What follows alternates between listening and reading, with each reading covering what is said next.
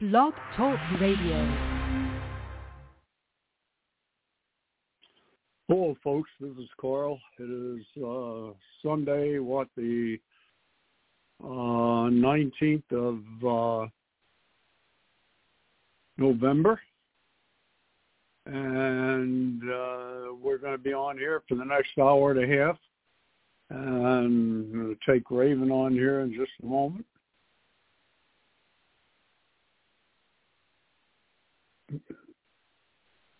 Okay, Raven, you should hear me. You should. I can hear you, Carl. Okay, good. All right, we are uh, just about ready to go, and we're going to continue on our uh, long journey. And maybe if it takes a year, I don't care. It's about the cross of Jesus Christ.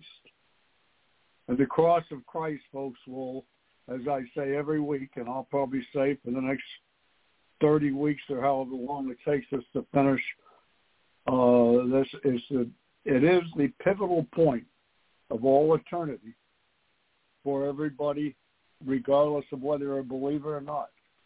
What you do and how you evaluate the cross of Christ in your life will determine whether you will spend eternity in the lake of fire or the new heaven and new earth.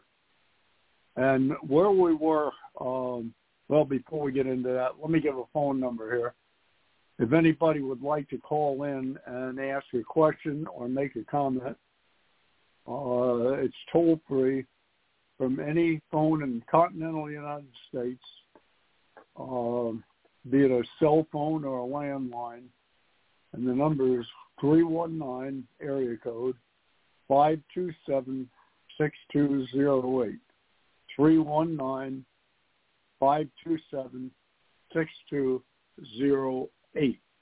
And uh, we'll be glad to take your call. If you make a comment or have a question, it's not mandatory that it be on the topic we're talking about. Could be, that would be, uh, you know, just keep continuity going through the topic we're speaking of, the cross of Christ. All right, now, many people worldwide believe in Jesus. They just don't believe in the cross. Jesus, even even um, the Islamic faith, as I understand it, and I could be wrong on this because I've not studied it, believes that Jesus is a relative of Allah. Uh, the world believes there was a man named Jesus, uh, and that's a general statement. What they don't believe is that he is the Christ, the only Christ, the only Redeemer, the only Savior, the only advocate between man and God, the only way to God there is. There is no other road that leads to God other than through Jesus Christ. Faith in him. That is the sticker. And that is what I say. And how you view the cross of Christ will determine where you will spend all eternity, not your denomination, not church membership, not being baptized in water, not having made a novena, which is uh, nine consecutive, usually, uh, it's usually nine Mass and communion, nine consecutive uh It could be nine consecutive days. It could be nine consecutive weeks, uh, not weeks, but months. You know, there, there, there's several different novenas in Roman Catholicism. Uh, not because you have repeated a sinner's prayer, not because you have accepted Jesus Christ into your heart, not because you have voiced the words repentance, but never even been confirm to you that you are a sinner on your way to hell without the blood of Christ being applied to your life. Now, where we left off last uh, last week was very interesting because Raven, who's on with me, happens to have lived through this. Um, I'm going to read Romans eight, seventeen and eight, uh, no, sixteen and seventeen. It says, the Spirit itself, the Spirit, capital S, Holy Spirit, itself bears with our spirit, we are children of God. And then seventeen says, and if children, then heirs, and heirs of God, and joint heirs of Christ, if so be that we suffer with him, we shall also be glorified together with him. Okay. We left off, I'm going to actually say it probably started in verse sixteen. Um, the Spirit itself bears witness with our spirit, we're children of God. And Raven is uh, one of the few people that Uh, I think uh, I've ever heard admit to me that they bought into a false sense of security, that they did what the church told them, and they were saved. They're, you know, like the old song for those people who are old like me, the Harper Valley P T A, we've joined it. Uh, we've done what the pastor says. We've done what Carl says. We've done this. We've done that. We threw our cigarettes in the air. We we we went to the to the uh, a yearly fall festival uh, at a particular church, and believe me, in my area we have one that every year the youth up through teens uh, takes all their phones, all their uh, literature, pornography, all of their uh, iPads and everything. They put them in a huge pile, and they have on a Saturday afternoon. They they they set fire to this, throw a little gasoline on it, and uh, and that's the way they defeat sin in their life. Uh, Raven is in, unusual in the fact that uh, she lived in this false sense of seeker-sensitive conversion, the seeker-sensitive gospel that I like is similar to the prosperity message. The gospel, it does not want to tell you, as I heard Mister Osteen say on Larry King many years ago, and I heard it, so it's not, it's not my read.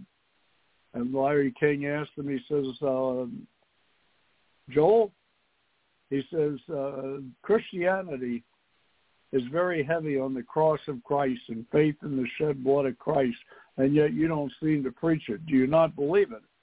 And Joel answered very honestly. He said, yes, Larry, we do believe in it. But it gives people, an, a, a, let me think of what he said. It gives people a bad self-image. Well, I'm going to tell you something. Jesus Christ did not die on the cross. The most hideous, it was such a hideous death that the hideousness of it was made into a movie maybe ten years ago with Mel Gibson. Um. Uh, And it, and it received great acclaim because the the ones who made the movie, uh, I guess, portrayed his his agony with great great detail. Uh, and Raven realized that after going along, being part of this Harper Valley P T A, that uh, verse sixteen, the Spirit itself bears witness to our spirit, we are children of God. Well, something had to happen, and she explained that last week, where she uh, came to the stark realization that she was not born again, going through all the motions, church membership, probably tithing, probably taking communion once every three months, and we don't want to do it too often, most churches, because it, it makes a ritual. How you can make a ritual out of Christ dying on the cross to save your soul, but there again, that's seeker-sensitive Christianity. Uh, and she was just in the middle or getting started, and I asked her the question, how did it feel? And what did you do? And what were your, what were your reactions to this? Was it panic? Was it unbelief in the beginning? Could, there could have been a lot of things. And then take take us through what the Holy Spirit guided you through. And I'm going to assume that it wasn't panic, because the Holy Spirit doesn't make us panic. He doesn't make us do things on the spur of the moment. You've got to sow your ten thousand dollars seed with me right now, or you won't get ten times the amount back. That's Satan, always an emergency. And and she was describing when, unfortunately, I asked a decent question, but unfortunately I asked it with about seven, six minutes ago, and we never finished. So why don't you go ahead and pick it up again, and how you how you felt, and uh, and what did the whole, how did the Holy Spirit guide you through this? Because obviously, He does not use guilt. Anytime you're guilty, it's Satan. The Holy Spirit convicts you and leads you. So go ahead. All right, Carl. Can you hear me? Yeah, Can you hear me, well. Carl? Okay, good. Very well, yes. All right. Can you hear me? Absolutely. Can you hear me? Yes, okay, I can. All right. Okay, go ahead. So I, I want to make one thing clear, and that is that the, the church that I that told me that I got saved the the first time, which obviously wasn't really a first time, but um, I mean they were they they went through the whole uh, what is often called the Romans Road. You know, they went through and they they they showed me, you know, how you need to, um, you know, not by works lest anyone should boast, and you know all these things. They went through Scripture. They went through Scripture. It wasn't just, you know, uh, if you don't know God, then, you know, just say this prayer and you will. It wasn't just a, you know, a quick thing. But the problem is I did not have a change of heart. I uh-huh. had a change. I had a change of mind. Now, um, well, Raymond, I want to interrupt you a minute.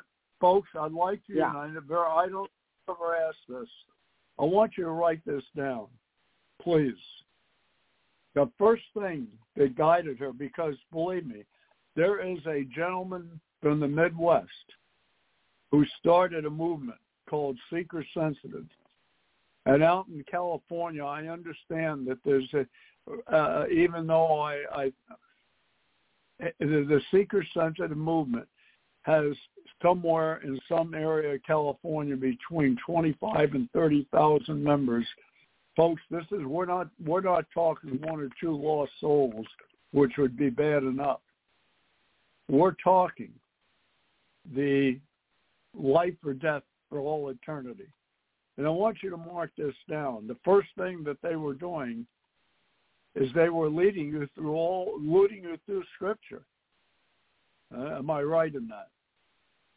Oh, yes. Okay. Yeah. Yeah, no. I was going, they went through Scripture, one hundred percent. Okay. What did they leave out, obviously? They left out, repentance? I don't recall anything about repentance. Okay, that's a good one. It was, the, the, the main thing was, it wasn't so much about God. It was about me. It was, do you want to avoid hell? It wasn't about pleasing God. It was about pleasing the flesh. It was about avoiding hell. Which is not a bad secondary motive, but the key to what you just said that's wrong, it was about you. You making a decision, and not, number one, the fact that we've been saved by grace, which is from God, not that we love God first, but that He loved us, that it all starts, the redemption of the body starts with Jesus Christ, with God. Okay, go That's ahead. That's right. In fact, this, this right. to me is number one, number one point. As you come to things, you know, tell people this will be number two and number three and number four. Because, folks, the enemy doesn't have a million different tactics. He works in one way. So go ahead. All right. So, so anyway, so that was what happened first. They they didn't really, you know, it was just like, you know, the the the preaching was this fire and brimstone preaching, you know, which we're used to, and it was. and and there's yeah, oh yes. And and there's but nothing all, wrong. It all, but it was not leading to repentance, is what I hear you saying. That's right. It wasn't about wanting to please a God who we were sinning against. It was about not wanting to go to hell, which, of course, we don't want to go to hell, but we need to realize that we have sinned against a holy God.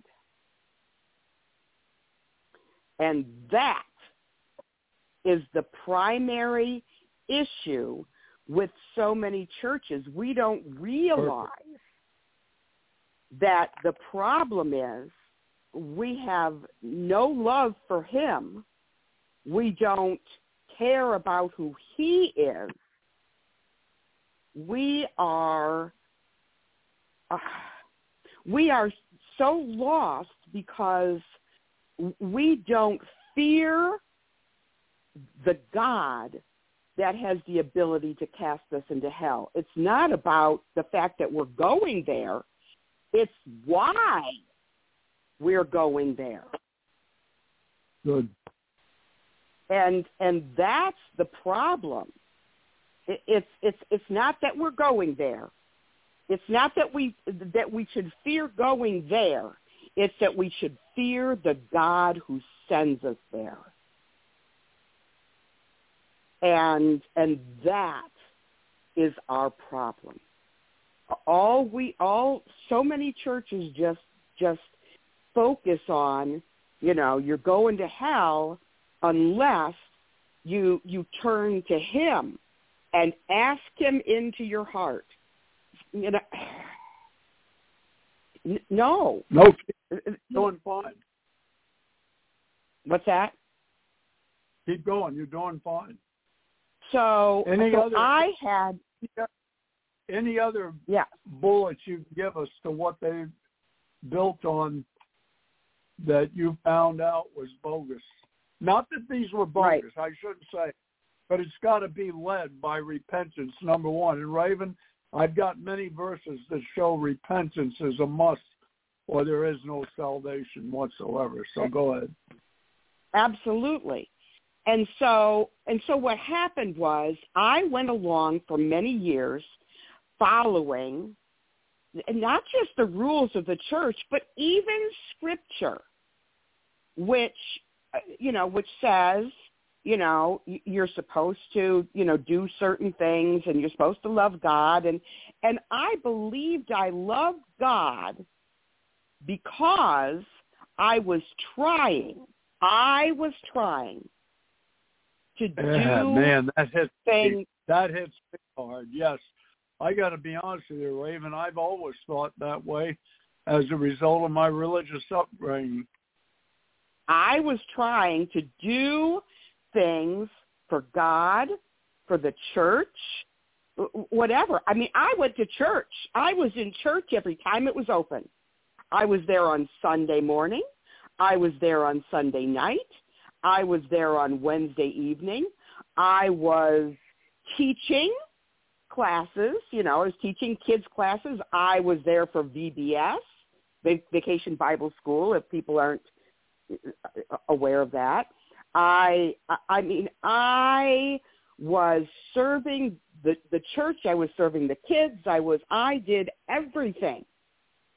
I did everything except what I didn't do is, is, a, is turn to him. I didn't, I couldn't understand why I, I wasn't hearing from God. I never heard his voice. I I couldn't forgive my family. I couldn't, nothing was working the way it was supposed to go. Everything was a mess in my. I'm going to add that as number two, a number two bullet. If you did certain things, certain effects would happen. In other words, certain choices would lead to certain results. So even though you were going through the motions, none of the things the Scripture says would happen as a result of it happened. So then logically, then I must not be doing the thing right that causes the result. Right. No, I, I got read. It. I got. Yep. I read books on how to hear from God, how to hear his voice. I I read everything right. I could get my hands on. Yes. Tom. I've been there. Been there. I've still got, no, I threw most of that away. Unless it's pointing yeah. to truth and, and salvation, uh, repentance towards God and faith in Christ, I've thrown half my collection away. But okay, go ahead. I'm with you. Yep. Okay. I read through the Bible backwards, forwards, inside out, and upside down. I prayed down on my knees more times than I can even tell you. Lord, what do I need to do? What more can I do? What do I, what am I not doing right? You see, it was always, what am I not doing? That's that was exactly wrong. Un- I still ask those questions, but I don't want to jump the gun and say that I'm not born again, but This could this be from a training and background of morality, for instance, a religious upbringing, but not necessarily Christian? Uh, it, it can be from the, the church traditions. It can be from from from not really having Christ, but thinking we have it, and that's where I was. I that's, mean, the churches, e- even on the little placards you see in front of churches, you know.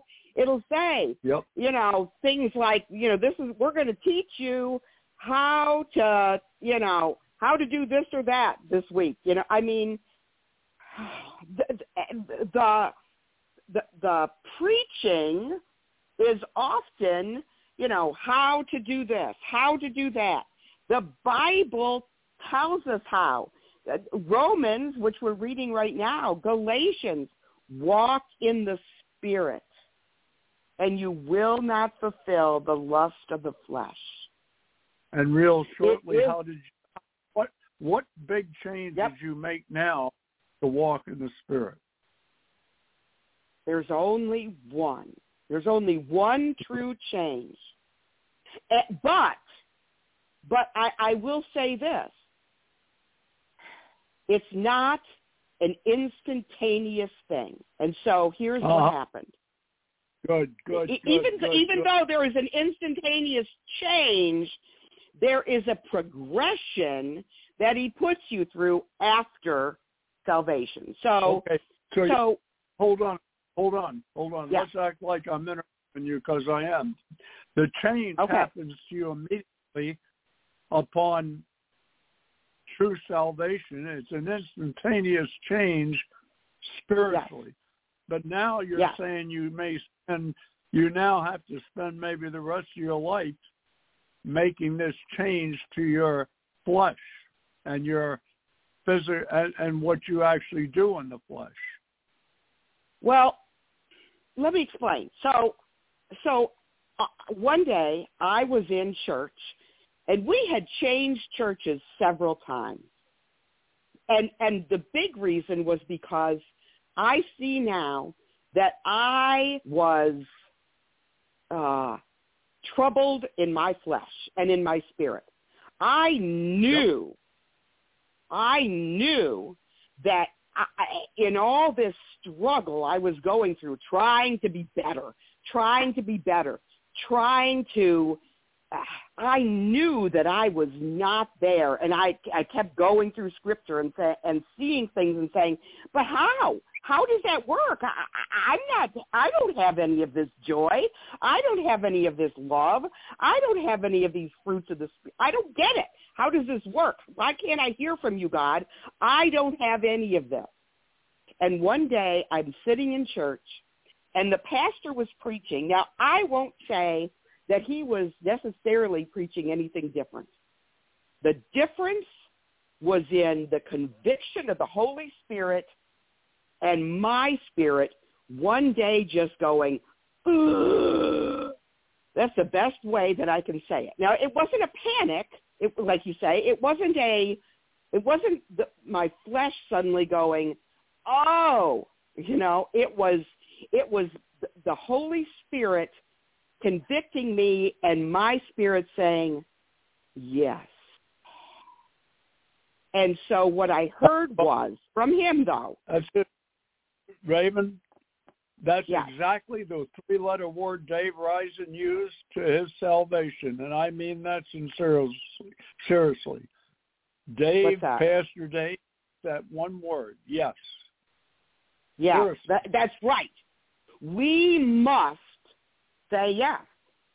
And and so at that moment, and and I believe, no, I know, I remember him saying, do you know for sure that you know him? Do you know beyond a shadow of a doubt that you are saved? And I and, and the Holy Spirit said to me, you don't, do you? And and what I realized what, that hold on, what he, what did he, he say you the Holy Spirit said, said to me, you don't you don't know, do you? Okay. Because I okay, had okay. I had had I had had doubts here and there. See, and I no yep. longer have any doubt. There is zero doubt in my mind. Zero. When Satan tries to say to me, now, are you sure? I know. And I can say to him, get away from me. I am a child of God. I am one hundred percent certain of that. See, I know. I know. There is zero doubt in my mind. None whatsoever. He cannot attack me there. He cannot attack me there. I have no doubt at all. Satan cannot attack me in my salvation, ever. Because here's what happened. When the Holy Spirit said to me, you don't know. Don't. See, it wasn't guilt. It wasn't guilt from Satan. It was conviction from the Holy Spirit. He said, you don't know. You don't have that assurance. You're not sure. That was not Satan. It was the Holy Spirit telling me, you have not repented. You haven't truly. And that's why you cannot hear God. That's why you don't have any of the fruits. That's why you don't have any joy. Why you don't have any peace. You go through life every day with all this struggle inside of you. You're a mess. And I left church that day, and I went through, and I I was coming back that night, and I just, you know, I, I talking to God all day, saying, I, I, what do I do? So what do I do? And I knew what I needed to do. I knew. What? And he, I needed to repent and turn to him fully. one hundred percent. I didn't need to listen to any pastor tell me prayer. I didn't need to do any of that. But what I did need to do, he told me, he said, go back tonight and tell the pastor that you are not saved. And I look back now and I understand why he wanted me to do that. And the reason is because everyone in that church believed I was saved, including the pastor. I shocked him when I came back. Because when I came back, I grabbed him, and his wife was standing next to him. And I said, Pastor, I am not saved. And he looked at me and he said, well, of course you are. And I said, no, I am not. And he said, what do you mean? He said, you talk about Christ all the time. I can see that you are. And I said, you are wrong. You are wrong. I have been talking about him all the time. I said, I say the words. I, I even worship him in the church. I talk about him. I know all the scripture. I know it all. But I don't have it in my heart. That I don't have him. And he looked at me and he said, come with me. And he and his wife took me into a room, and I told him, I said, I don't know him, and he doesn't know me. You are and religious. I, I was religious. I followed, I followed scripture. I could, I could take you down, you know, all the way through. I even could quote verses about repentance. I knew it all. I knew every bit of it, but my heart didn't know it. My head knew all of it, but my heart knew nothing. And what, what okay, this is, you're right now at a critical point. What did you immediately do? My pastor said, my pastor said to me, he said, what do you need to do? And I broke down. I was broken, completely broken. I wept before the Lord. I wept before the Lord. And I prayed what he gave me, not what a person gave me, what God gave me. I repented of everything. I even repented of my false conversion. I repented of everything. I, I repented of, you know, of, of the lies that I had spoke to other people about, about how to be, I, I repented of all of it. And I said, okay, Lord, I just want to love you from here on. I just want to do what you want me to do. Please just show me how. I can't even tell you everything because it was no, it this, was him. No, no, it no, was, no. You, well, but that was that was everything. It's surrendering yeah. your any of your wisdom and asking him to do it totally. It was surrendering my will. Now, ah, immediately, okay, okay, that's that's a big one. Yeah. Surrendering your will. Yep, and I and I mean, I just sobbed. I just wept before the Lord, and I told my pastor. I said, I have to get baptized today. Now, it wasn't because it was something that had to be done to secure my salvation. The reason was because everyone in church believed I had been saved, and I needed to get up in front of the church and testify to them that it had been false. Everything they had seen in me had been false. It had been a lie. And and any I, I was not embarrassed or or or anything by the fact that it had been a lie, because it was God in me, you see. It was God that made the change. I was full of so much joy to admit that God had made this change, that he had worked this in me. I stood up there in that baptismal and said, all that in the past, it wasn't true. This is what's true. This is what's real. And so I want everyone to know it. I want everyone to see it, that this true salvation. And it, it made, there were some things that made an instantaneous change. I had been following him. I had been trying so hard to, to follow him that there are there are verses about head covering and that kind of thing that that we were trying so that, that I was literally wearing head covering. I was doing everything trying to follow him so perfectly that I wasn't following him at all. Oh, so you know what? That day, hold on, yes, Raven, there are, I can't tell you how many thousands of people out there that are hearing this, that are in that area. I'm sure. You remember you, you remember you asked me a question the other day. I told you to make no. sure you. And you asked me I, what area is the point of attack? Oh, yes.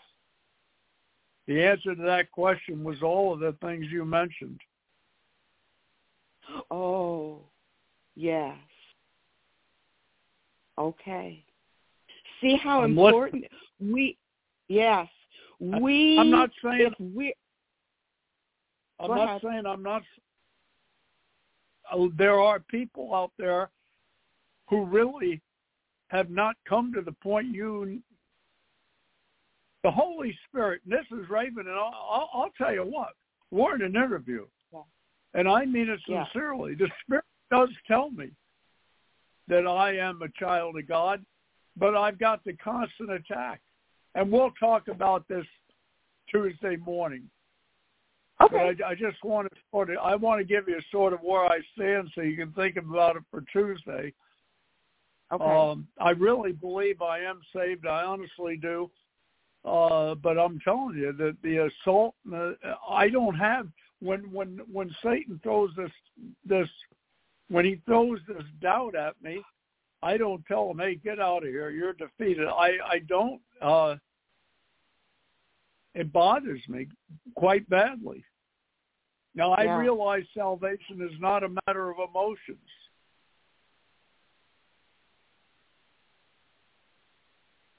This just, I'm going there from the host of the program telling you that I feel like a victim, even though Spirit does tell me that I'm saved. I still get buffeted. Now, is that possible? Possible. Okay, okay, okay. So you're not saying that that doubts still don't come in your mind occasionally, or they you're you're not saying oh, they no. can't. No, I okay, I, I don't have doubt. No, okay. I don't have doubt anymore. No, I definitely do not have doubt anymore. Thought, I'm saying thought. Thought. Have you ever I, given thought, Raven? Here, have, has it ever come upon you at points of attack, which is a word you used in the message oh, yeah. you sent? Uh-huh. Right. What if you're wrong? What if you haven't? What if you haven't? Satan will will say that to me, but immediately I can go to that okay, time, okay, that moment okay, of time. Okay. Okay. So you're saying that can come up to you, though. Okay. Okay.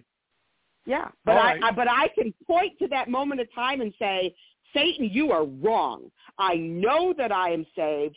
Uh, God okay, tells okay. me that I'm saved, and and and so um, and that's it's that's an immediate. The way I feel. That's the way I feel.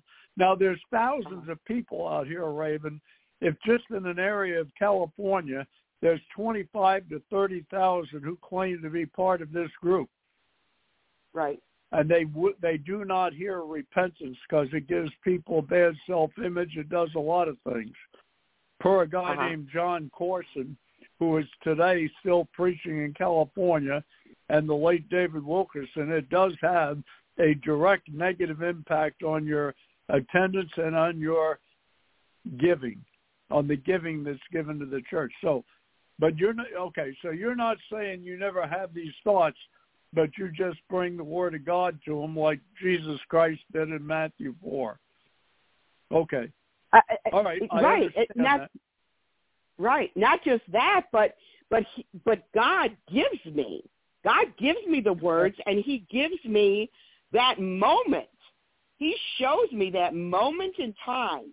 See, I have that one moment in time when he, when I accepted him and he accepted me. He gives me that moment and says, you are my child. And I can say to Satan, huh, I know. There is zero doubt in my mind, and you have no authority over me. And that I believe. That I believe. Okay, so you're talking to, remember, we are the Church of Laodicea.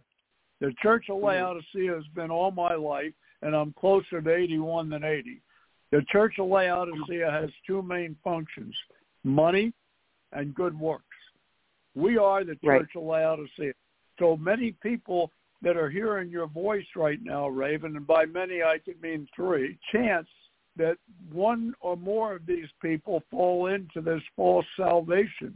So keep going. Right. Okay. So after that happened, after that day, uh, I've, I mean, and, sit, and until I've gone through a lot of trials, so many, but each time, I mean, God has brought me to brokenness again and again in many ways. And each time he will say to me, listen, you have to, you must continue closer to me in each of these things I bring you through. And each time, the fruits of the Spirit are are are are are uh, are grown. Each time he brings me further and further into forgiveness, into love, into joy, into peace, into all of these things. And and and recently, I've been able to do something. He brought me through a huge, huge thing where I, I wondered if I would ever be able to do it because it's been so hard. And that was, I've been through, oh man, if I if I were to tell people, it, it, I would be on here for hours, days, days going through all the junk that I've gone through in well, my life. Got, and Carl, you got, you got about, you got You've got a little over forty minutes, so go ahead. Right. And, and and I'm talking about uh, child abuse, domestic violence. Uh, I mean, um, I, I'm just, I'm putting it out there because it, it doesn't matter. God says go ahead. Um, rape. Um, uh, I mean, it, it, it, there's so much that I have gone through, and let me tell you something before you start, anybody starts feeling sorry for me or or or thinking, oh, how could a God allow you? God allows us to go through things for our good and His glory. I That's mean, right. and that He is, that, will. That, you know, Raven, I'm preparing tonight Psalm four and five in the for the study tonight, and that's exactly what he says at the end of that. All this is for the glory of God. David says it. That's right. And and many year oh, many years ago, God gave me uh, a couple of verses in Psalms. And today, he showed me the reason. This was when I was thirty-five years old.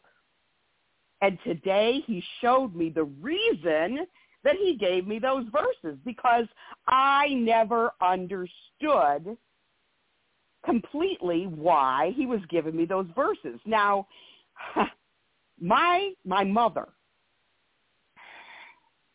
I forgave my dad many years ago, um, and he was saved at ninety-three years old, nine months before he passed away. I've been having difficulty.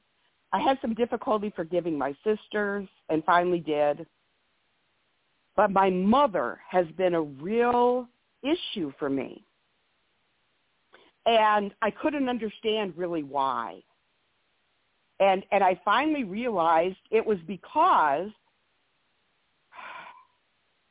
she, I never felt any love from her at all. She was neglectful. She was hateful. She used me. I mean, I could go through a lot of things that my mother did. But here's the thing. And if yeah, you are out here, there, if, Raven, if let, any, let's, let's if get, any, I, let's get back I wa- to this. Well, I want to go make ahead. it clear. I, I need to You're make broke. it clear to some people.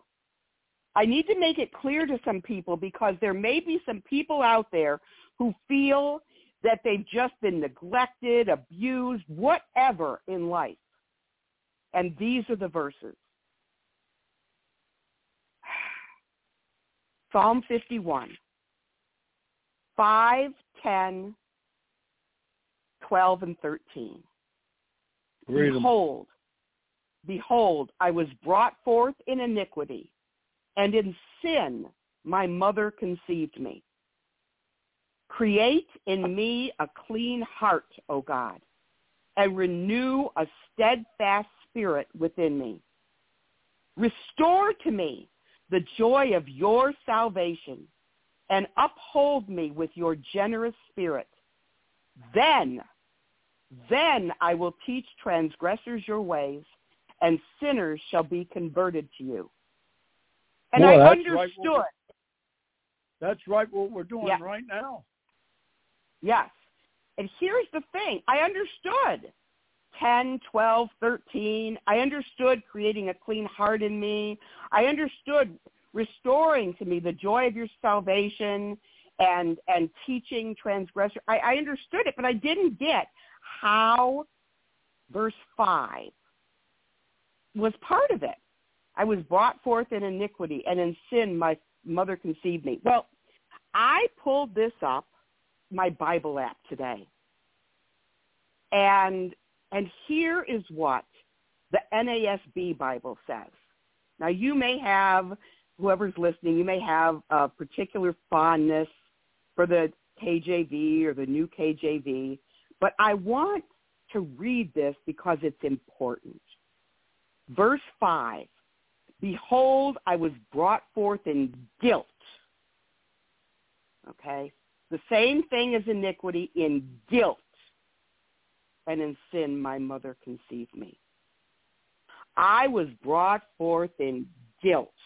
Now, the guilt of my mother, all the guilt, the shame thing that I carried from my mother, and the guilt that she held all of her life, all of uh, the guilt of her family, we have this this generational curse that we hang on to because either we're not saved or because we don't want to let it go, because we either don't know how to, or because we're angry, or, or whatever our reasons are. I had to realize that that I had to be able to, first of all, forgive her, and I had to realize I was forgiven by God if I am saved. That guilt of hers is not mine. It's not my guilt to hold. It doesn't belong to me. It doesn't have anything to do with me. He created a clean... I, yes. I need to interrupt you. Okay. I'm being selfish, listeners. It, no, it's okay. Go ahead. I am going to go ahead. You can't stop me. Okay. I maybe not phrase the words to you, but if you had two brain cells connecting, and you and I have known each other quite well in the last eight, nine years, yeah, seven, eight, whatever, I am burdened by guilt. Mm-hmm. Okay.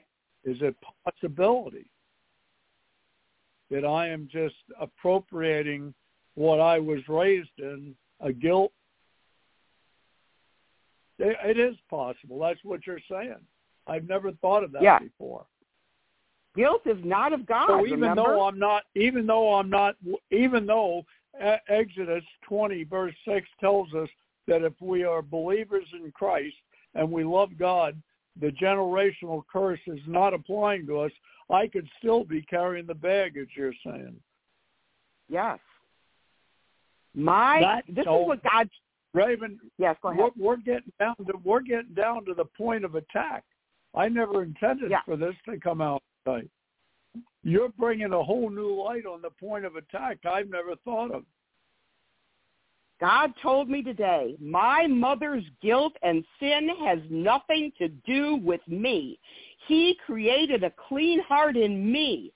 I need to leave my parents, my parents, and especially my mom's guilt, which was holding me, behind me, and stop focusing on it. It's not mine to hold. When I just focus on him working on me and my own spirit, then he can also focus on what he has prepared for me. And see, that's the thing, Raven. Everything that I do is overshadowed by this constant guilt. And I can't figure out why I'm guilty because I have told God, please do whatever you got to do. Take my eyesight, my life, anything. And yet I can't get out of this guilt, but you're showing me something I've never, I remember that psalm. I've been conceived in iniquity, and I never knew what that meant. Yes, in other words, guilt. We're not raised in Ozzie and Harriet's wonderful home. That's right. We're, we have we have this baggage. Yes. And sin, mother did conceive me. Okay, but what you're saying is, even though I do show some of the fruit of the Spirit, not much, uh, I can't get away from this. And folks, this is some, it's personal to the fact Raven and I have been talking about this this week. She sent me a message that said to me, basically, uh, are you worse this week than you've been? And I said, yeah, I'm just constantly bad. And she's asked me what the point of attack was, and I today told her all of it. I've never taken, I've never even thought of this. It's possible that I'm carrying baggage that Christ is saying, I've already destroyed that baggage. Why do you have to carry it? Because you said another yeah. thing here that's key. You said another thing key. You can now concentrate on him. And that's what this baggage is doing. It's keeping my concentration off him. Yes, exactly. Well, this is monumental. Yes. It is. Because I, honestly, I've even told God at times, if I'm not saved, do whatever you've got to do. Take my health. Put me in a hospital. Now, I have never been broken like you've been broken. And and I, I, I, I honestly wish that I, it would happen. But there again, I'm trying to put more experiences in my past, which is a form of religion, what I've done. Right. I've never thought of what you just said, Raven, until it's now three fifty-three, say three forty-eight, five minutes ago. I may right. be carrying my mother's guilt, and that's a, I've never thought of that. Yeah. My family's guilt. They were very, very, very, and I'm talking people raised in the thirties and the forties in very strict Roman Catholicism, which at that time was guilt. Number one yeah. motivator. I would go to confession, Raven. I would walk out of confession. I would go up to the altar to say penance. And before I finished penance, I would be back up and going back in the in the line to go to confession because I was guilty now for making a bad confession. I'm just a raving nut with this stuff.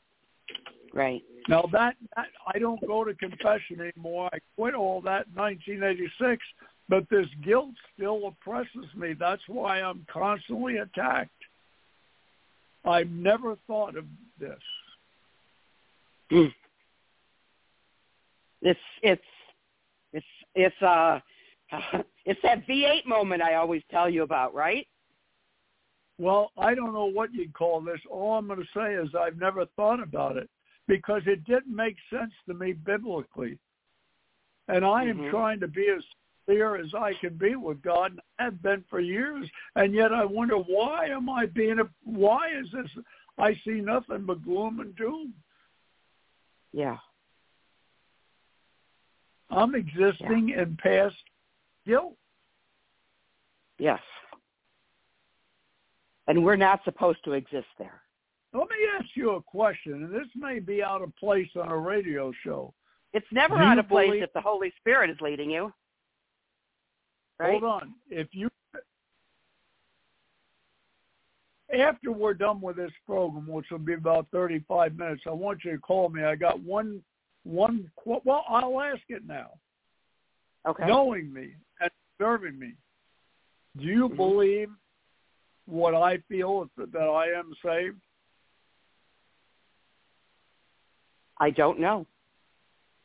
I think we need Good a longer question. talk. Yes, I think we'll, we need a we'll longer talk. We'll do that Tuesday. Okay. Okay. Because this, this, this to me is a key. I am carrying the guilt, and not blaming my mother, but that's the right. way I was raised. In fact, I was prepared to tell you Tuesday that my religious background has created this guilt in me, and I can't shake it. I can't shake it. Right. Folks, I, uh, I in a way, I want to apologize because I never knew the program was going to go in this direction. But okay, let's let's continue though with your experience. Okay. So, I mean, this has so that released me. That released me from so much. I have so much more peace. Since this, I was up all night praying and reading scripture and praying and reading scripture. Ah, that gave me so much peace. Oh, and now, I mean, I love my sister. I love my dad. I love my daughters. But I have to admit the love for my mom, even though, even though there was godly love, you know, like I, I wanted her. I hoped she was saved before she passed and, you know, that kind of thing. But there was still anger, and that's not love, you know. So nope, there was nope, something nope. missing. So there was something yep. missing. It wasn't full godly love. That's gone. I searched my heart. I searched my heart. I said, and I said, Lord, search my heart. Please show me. I asked him. I said, show me. If there's anything left there that I need to repent of. And there's nothing. It's all gone. I love okay. her completely now. I love her. I love her. And I have forgiven her for everything. I love her. And it that's where the peace comes. It doesn't matter that she neglected me, that she, all that doesn't matter anymore. Because she didn't know God, at least at that time. She may have when she passed. I don't know. It doesn't matter. It's not my problem, you see. It's God's. He's the one that will judge her, not me. Not me. It's not up to me. Oh, that's gone. It's not up to me. It's all Uh, it's all up to him. I don't have to carry that burden anymore. You see, I've been carrying something that belonged to him. It's and not mine to I carry. Feel, and that's where, that's where when you read the second time, I was conceiving iniquity. That's what I, I feel I'm doing. The Holy Spirit told me, or at least I felt he told me, that's exactly where you are. And you carry it in everything you do. And I do, Raven. I do. I carry that guilt. Yeah. Every one of those. Do you have on your phone your messages? Yeah. Okay. You asked me, you want me to look up that? Five, you want me to look that up? Four or five, yeah, four or five different things. You said, what area is your point of attack? All of them. I feel guilty in every one. And yet I know before God I'm not. I know I'm not guilty. I know he saved me. Let's see. Let me pull that up. I asked you. Let me see it. Okay. You had told me that.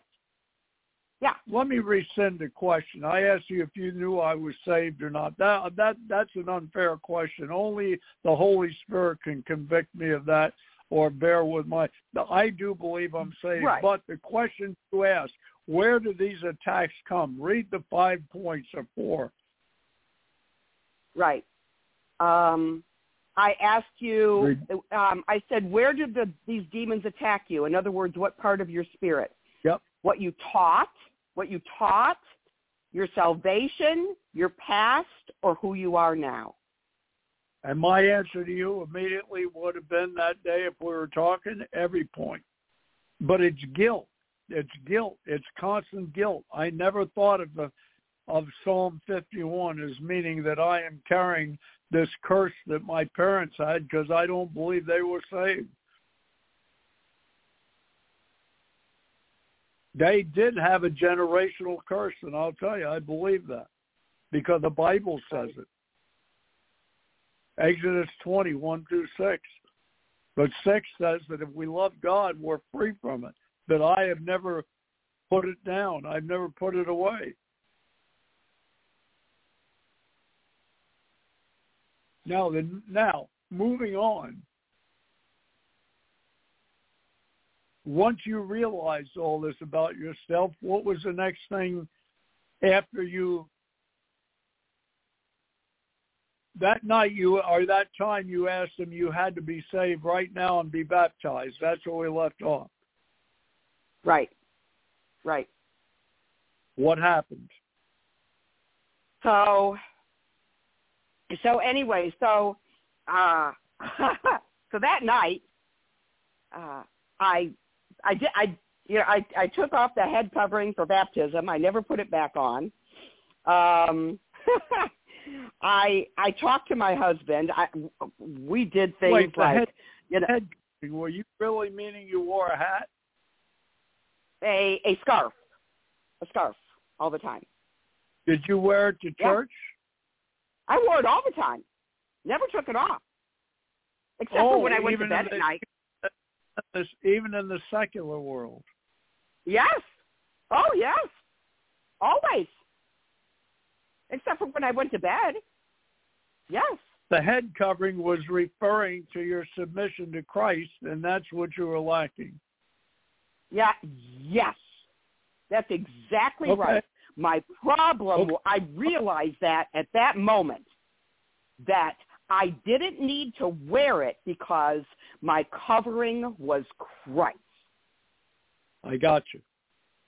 He was my covering. And God you. showed me that immediately. I didn't need that because Christ was my covering. I got. I have you. I have you. So there's, okay. So all this fits in with not being guilty for other people's guilt or even your own guilt before you were saved. Okay. Yeah. Yeah. All right. So, so, um, so then I, I got home that evening and I talked to my husband because, I mean, we were very legalist. I wore dresses down to my ankles. I mean, everything, everything, very legalist. My kids, my ki- my daughters were not allowed to wear pants. I mean, they wore dresses all the time. Drove my family nuts. So, um, and they wore they wore head coverings to church, my daughters. Not the rest of the time, but to church. I mean, we were very legalist. And um, so I got home that night, and I talked to my husband because I didn't want to just go off and go crazy. But I said, you know, I said, I said, I don't, you know, God is telling me that this is unnecessary, that if I want to wear jeans or, you know, slacks or whatever, it's fine, that all this stuff is just outward and that it's, that this is not what God is talking about. He's talking about the heart. And, you know, not that we can go crazy and, you know, start dressing like streetwalkers or something, you know, but, but that this is just silly, you know? And so, and he, he agreed. Now my husband was not saved. Okay. But the point was that God said, you know, do things appropriately. Talk to him. And that's what I did. And um, so, remember now, we're going to a legalist church. So what happened was, and they weren't quite as, as legalist as we were at the time, but they but they only believed in women wearing dresses. They didn't believe in women wearing pants, da-da-da-da-da-da. So, um, so at that point, you know, I started going, I still had pants boxed up, you know, or put away or whatever. I'd never gotten rid of them. Kind of interesting, but I never had. And um, so I started, you know, wearing, you know, pants around the house. And occasionally when I went out, you know, I mean, it was kind of a slow move backwards. Well, here's what happened. A couple days later, a lady from the church, and I'm not going to mention the church, it doesn't matter who she was, came to my house to pick something up. Didn't say anything to me. But, you know, I came to the to the to the door in a pair of jeans and a shirt, you know, and Didn't, she didn't say anything to me, but she immediately went to the pastor, and uh, the pastor's wife, and told her that I was wearing pants. So I got a call from the pastor's wife, who said to me, since you're wearing pants, I'm going to pray for you because you're obviously not saved. My response. Now this was yeah. after, this this was after. Hold on. This was after you had the uh, told her, him, and her that you weren't saved and you needed to be. That's right. That's right. Oh, oh. Uh, let let me put a little bit of time in there. So this was a couple weeks later. In the meantime, we switched churches. We were going to. This was a very. There was a very quick switch over. The pastor at the church we were at, um, we found out uh, the following week was um, was hiding homosexuality in the church. Yes, and um, and so the church broke, and uh, the next week we were then meeting at the home of the associate pastor. And that's when this happened. So it happened okay. in this, in this, yeah. So this wow. happened in this time period. Yes. So when you confront him with the fact that you were not saved, that was almost at the very end of his pastorship. Y- yes. Yes. Okay. That church, that oh. church continued on for a couple of months, but it broke up. And then the new church, uh, the new the new church that we were going to was now in a home, and they're still going. Okay, Very legalist, okay. but they're still but they're still going. Oh, okay. And by the way, just just as an aside, that new pastor that is very legalist, he, he has a son and a daughter, neither of which are following after after God.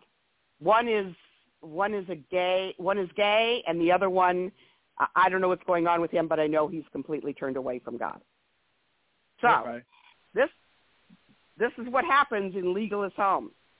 God is not really there. God is not and really raised, there. And I was raised in a legalist home. More more than raised in it.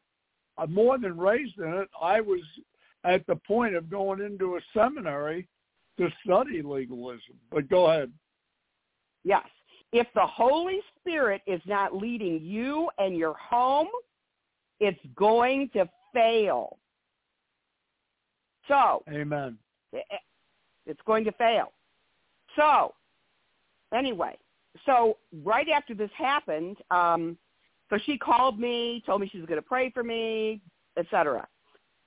I responded with, I'm happy to have prayer. I am saved. But if you want to talk about um, clothing, then you might want to start wearing some blouses that are not so see-through. And that's all I've got to say. Whoa, this was so the whoa, this was the pastor's yeah, this, wife? This was the pastor's wife.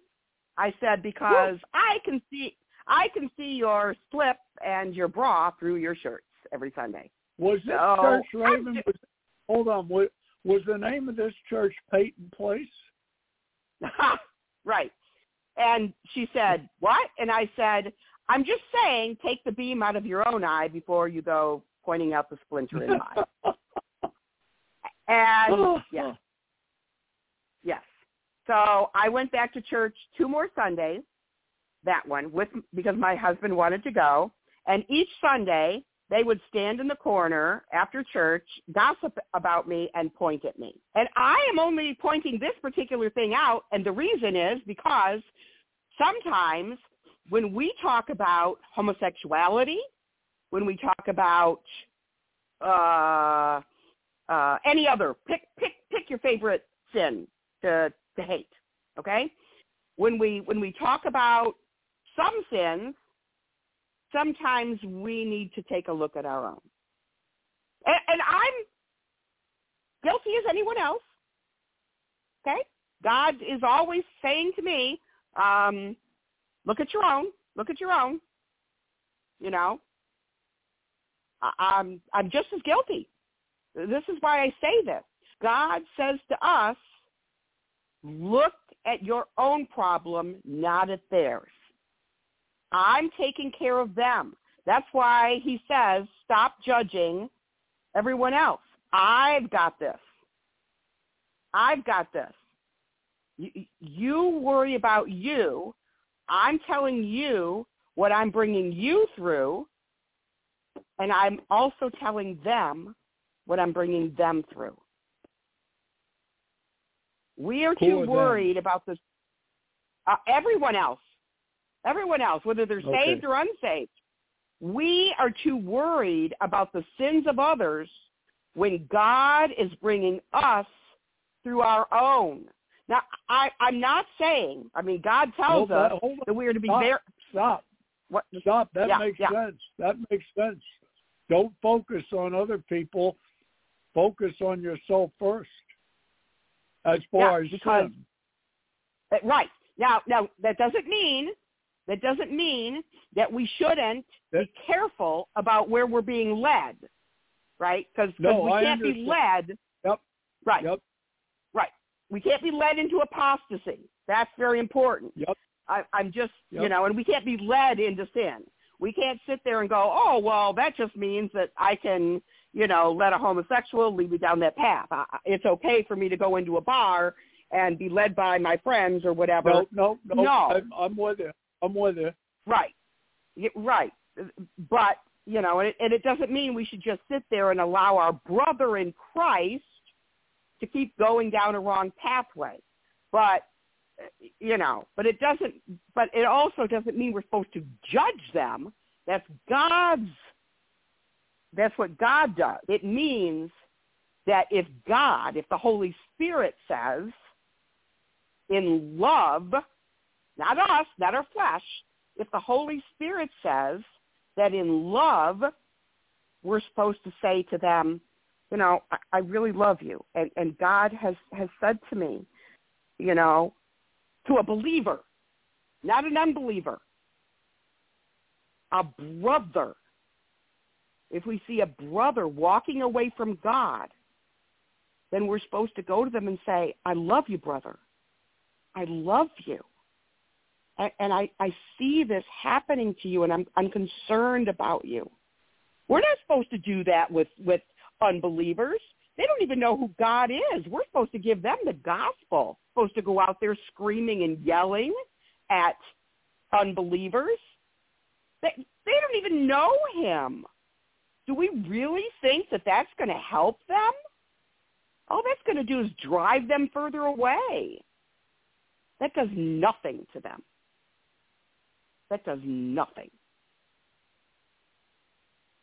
Bombing abortion clinics, really? That does nothing. They don't know him. We're supposed to give them the gospel and pray for them. Okay. So, so anyway, so, so, so I, I left the church. I told my husband. I said, I can't, I can't do this anymore. You know, I'm being, and yep. what I, but what I didn't realize is I was being judged by unbelievers, or at the very least, at the very least, people who might know him, but were uh, not, I hate to say not walking in the Spirit, because Romans says if you're not walking well, no, in the they Spirit. Well, no, they are. Raven, Raven if they're, if they aren't walking in the Spirit, that's exactly what they're not doing. Now, that's the right. best situation. The more than likely right. is they may not be saved themselves. Right. Yes. Well, in Romans eight five, for those who live according to the flesh, set their minds on the things of the flesh. But those who live according to the things of the Spirit, the things of the Spirit. But to be carnally minded is death. But to be yep. spiritually minded is life and peace. If we're not, if we are continually not walking in the Spirit, we're, we're not, we don't have the Spirit. We don't have the or Spirit. We're not, if or, we, or, or where I see myself is I have the Spirit, but I'm still choosing to walk in the flesh and carry this guilt. Because, Raven, as I've told you, it attacks me in every area of my life. Yeah. Okay. Yeah, because verse verse thirteen says, if you live according to the flesh, you will die. But if it, by the right. Spirit you put to death the deeds of the body, you will live. Which means the only way we can put them to death is not by any religious exercise or acting stupid. It is by trusting. Walking in the Spirit. In, which is trusting in Jesus Christ and him alone. Which is yeah. Jesus Christ and him crucified. Let's bring it to Scripture. It's First Corinthians two two. I determined to know nothing but Christ and him crucified. So we're, we're getting close to ending this thing. We're right back where we started. The title of this, The Cross of Christ.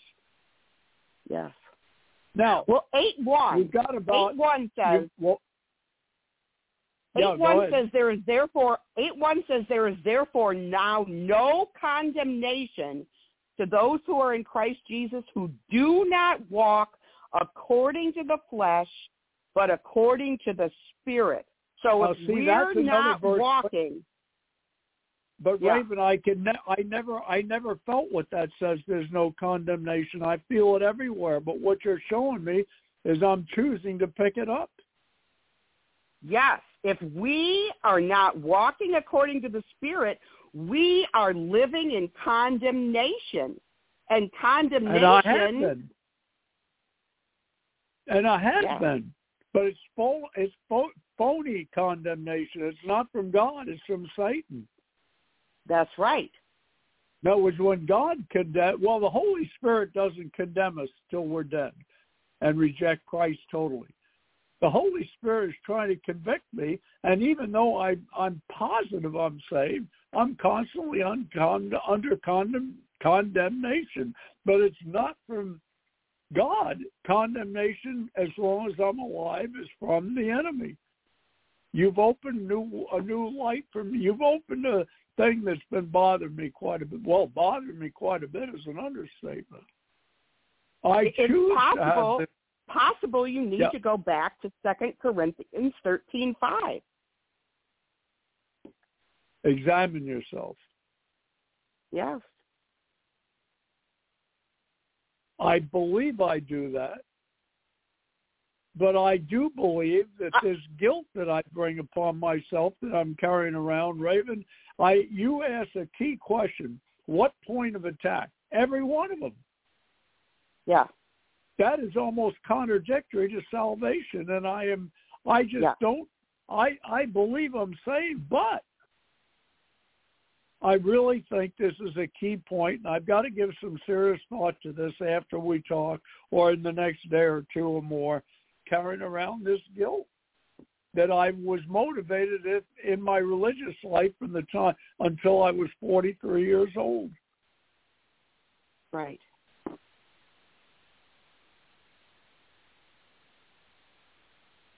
Now, that's not a license for me to sin, but it does show why, even though,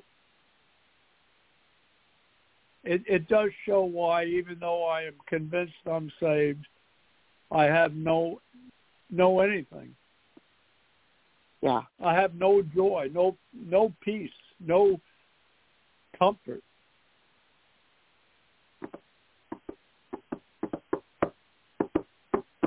Very interesting. Now, we've got we got about eight, seven minutes. Do you want to concluding this thing? What what what what has transpired then? You left the church. You're saved, and I think yeah. you've answered the question. What did you do in that moment? Now, in that moment when you realized you weren't saved, what is the first thing you did? Again, for those who may wonder if they're not, I, I did prayed. You ask God? You prayed. Yep. Huh? Yep. Okay. I prayed. I spent all afternoon in prayer, in scripture, and examining myself. Examining yep. myself. I just talked to him. And and I said, you know, Lord, I know you're right. I, I know this. I, and, and I didn't even really know, you know, thirteen five. I didn't really. Uh, no, I understand. I, right. But I realized that this was not Satan. This was God convicting me. I finally, you know, I just knew it. Now, there's a di- big difference between conviction and guilt. Yes. I knew that the Holy Spirit was was trying to get my attention. He had my attention. He was saying to me, look, you don't have any joy. You have no peace. You're constantly walking around in in frustration, and you don't love anyone. Not really. It's all manufactured love. It's it's you trying yes. to go out and, and, and show kindness to people, but it's not real. It's not real. You you don't. Yeah. You you you don't. You, you know you you go through the motions day after day, but you just don't really have it from me. You don't have it from me. And and it was genuine sorrow that came out in me that evening when I finally just broke down, when he broke me. He had to break me in order to re in order to begin remaking me. He had to break me. He had to break me. It it it had to come to that. Hey, Raven, this is what I want to talk about Tuesday morning more. Okay. Make a note of that, breaking. Okay. I don't believe I've been broken, but that accident that I was in in eighty-three could have been breaking, because that's when I decided to stop religion. Yeah. I don't know.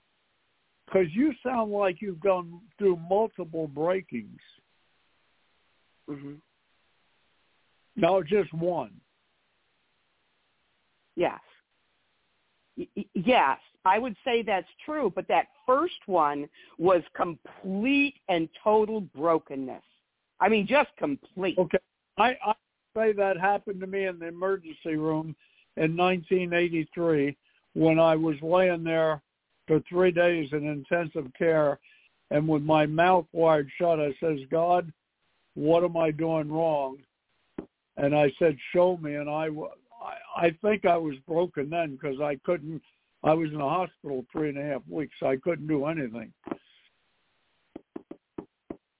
Yeah. I was broken from religion, from religion, but I still mm-hmm. carried the guilt that I never saw until you brought up Psalm fifty-one five. Now, again, so I'm not mistaken. You interpreted Psalm fifty-one five as you are carrying around the guilt that was a tradition in your family. Yes.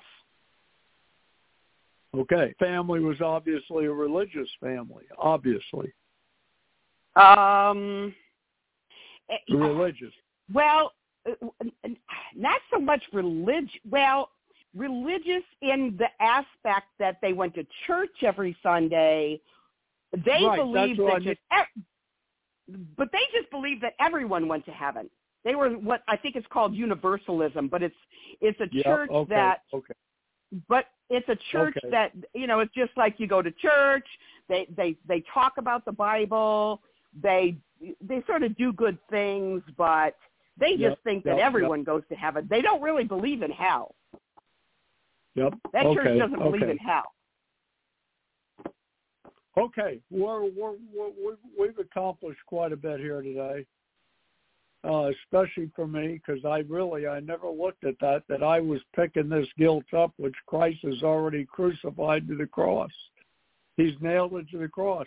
In fact, Philippians two fourteen says that. Not Philippians, Colossians two fourteen. Why don't you turn to that and read Colossians two, and I'm going to have you read, I think, fourteen and fifteen. Yeah, read two, thirteen through fifteen in Colossians, and this is Christ has already nailed this stuff to the cross, all of this, all the law and the guilt. Colossians read thirteen, two, fourteen, fifteen. thirteen okay. through fifteen. I- And you, being dead in your trespasses and the uncircumcision of your flesh, he has made alive together with him, having forgiven you all your trespasses. All of them. If we, yes, if we accept that, having wiped out the handwriting of requirements that was against us, which was contrary to us, and he has taken it out of the way, having nailed it to the cross. Having disarmed so principalities. So what, hold on. Yeah. What I'm saying, yeah. all my guilt he nailed to the cross because he's he has obeyed the law for me. Yes.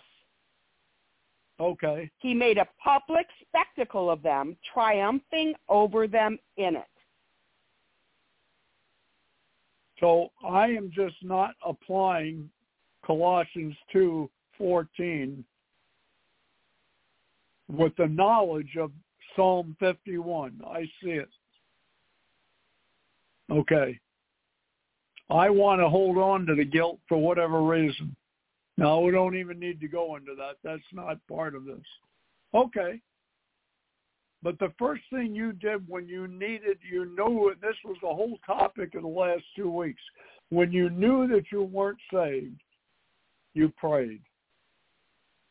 Mm-hmm. Yes. Okay.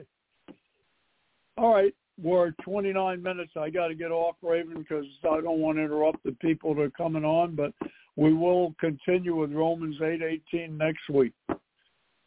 Folks, thanks for listening. Raven, thanks for your information. I'm going to mull it over. Okay. All right, Kyle. Take care. I'll talk to you later. Mm-hmm. Yep. Bye-bye. Hello, it is Ryan, and I was on a flight the other day playing one of my favorite social spin slot games on Chumba Casino dot com. I looked over at the person sitting next to me, and you know what they were doing? They were also playing Chumba Casino. Coincidence? I think not. Everybody's loving having fun with it. Chumba Casino is home to hundreds of casino-style games that you can play for free anytime, anywhere, even at thirty thousand feet. So sign up now at Chumba Casino dot com to claim your free welcome bonus. That's Chumba Casino dot com and live the Chumba life. No purchase necessary. V G W Group. Void where prohibited by law. See terms and conditions. eighteen plus.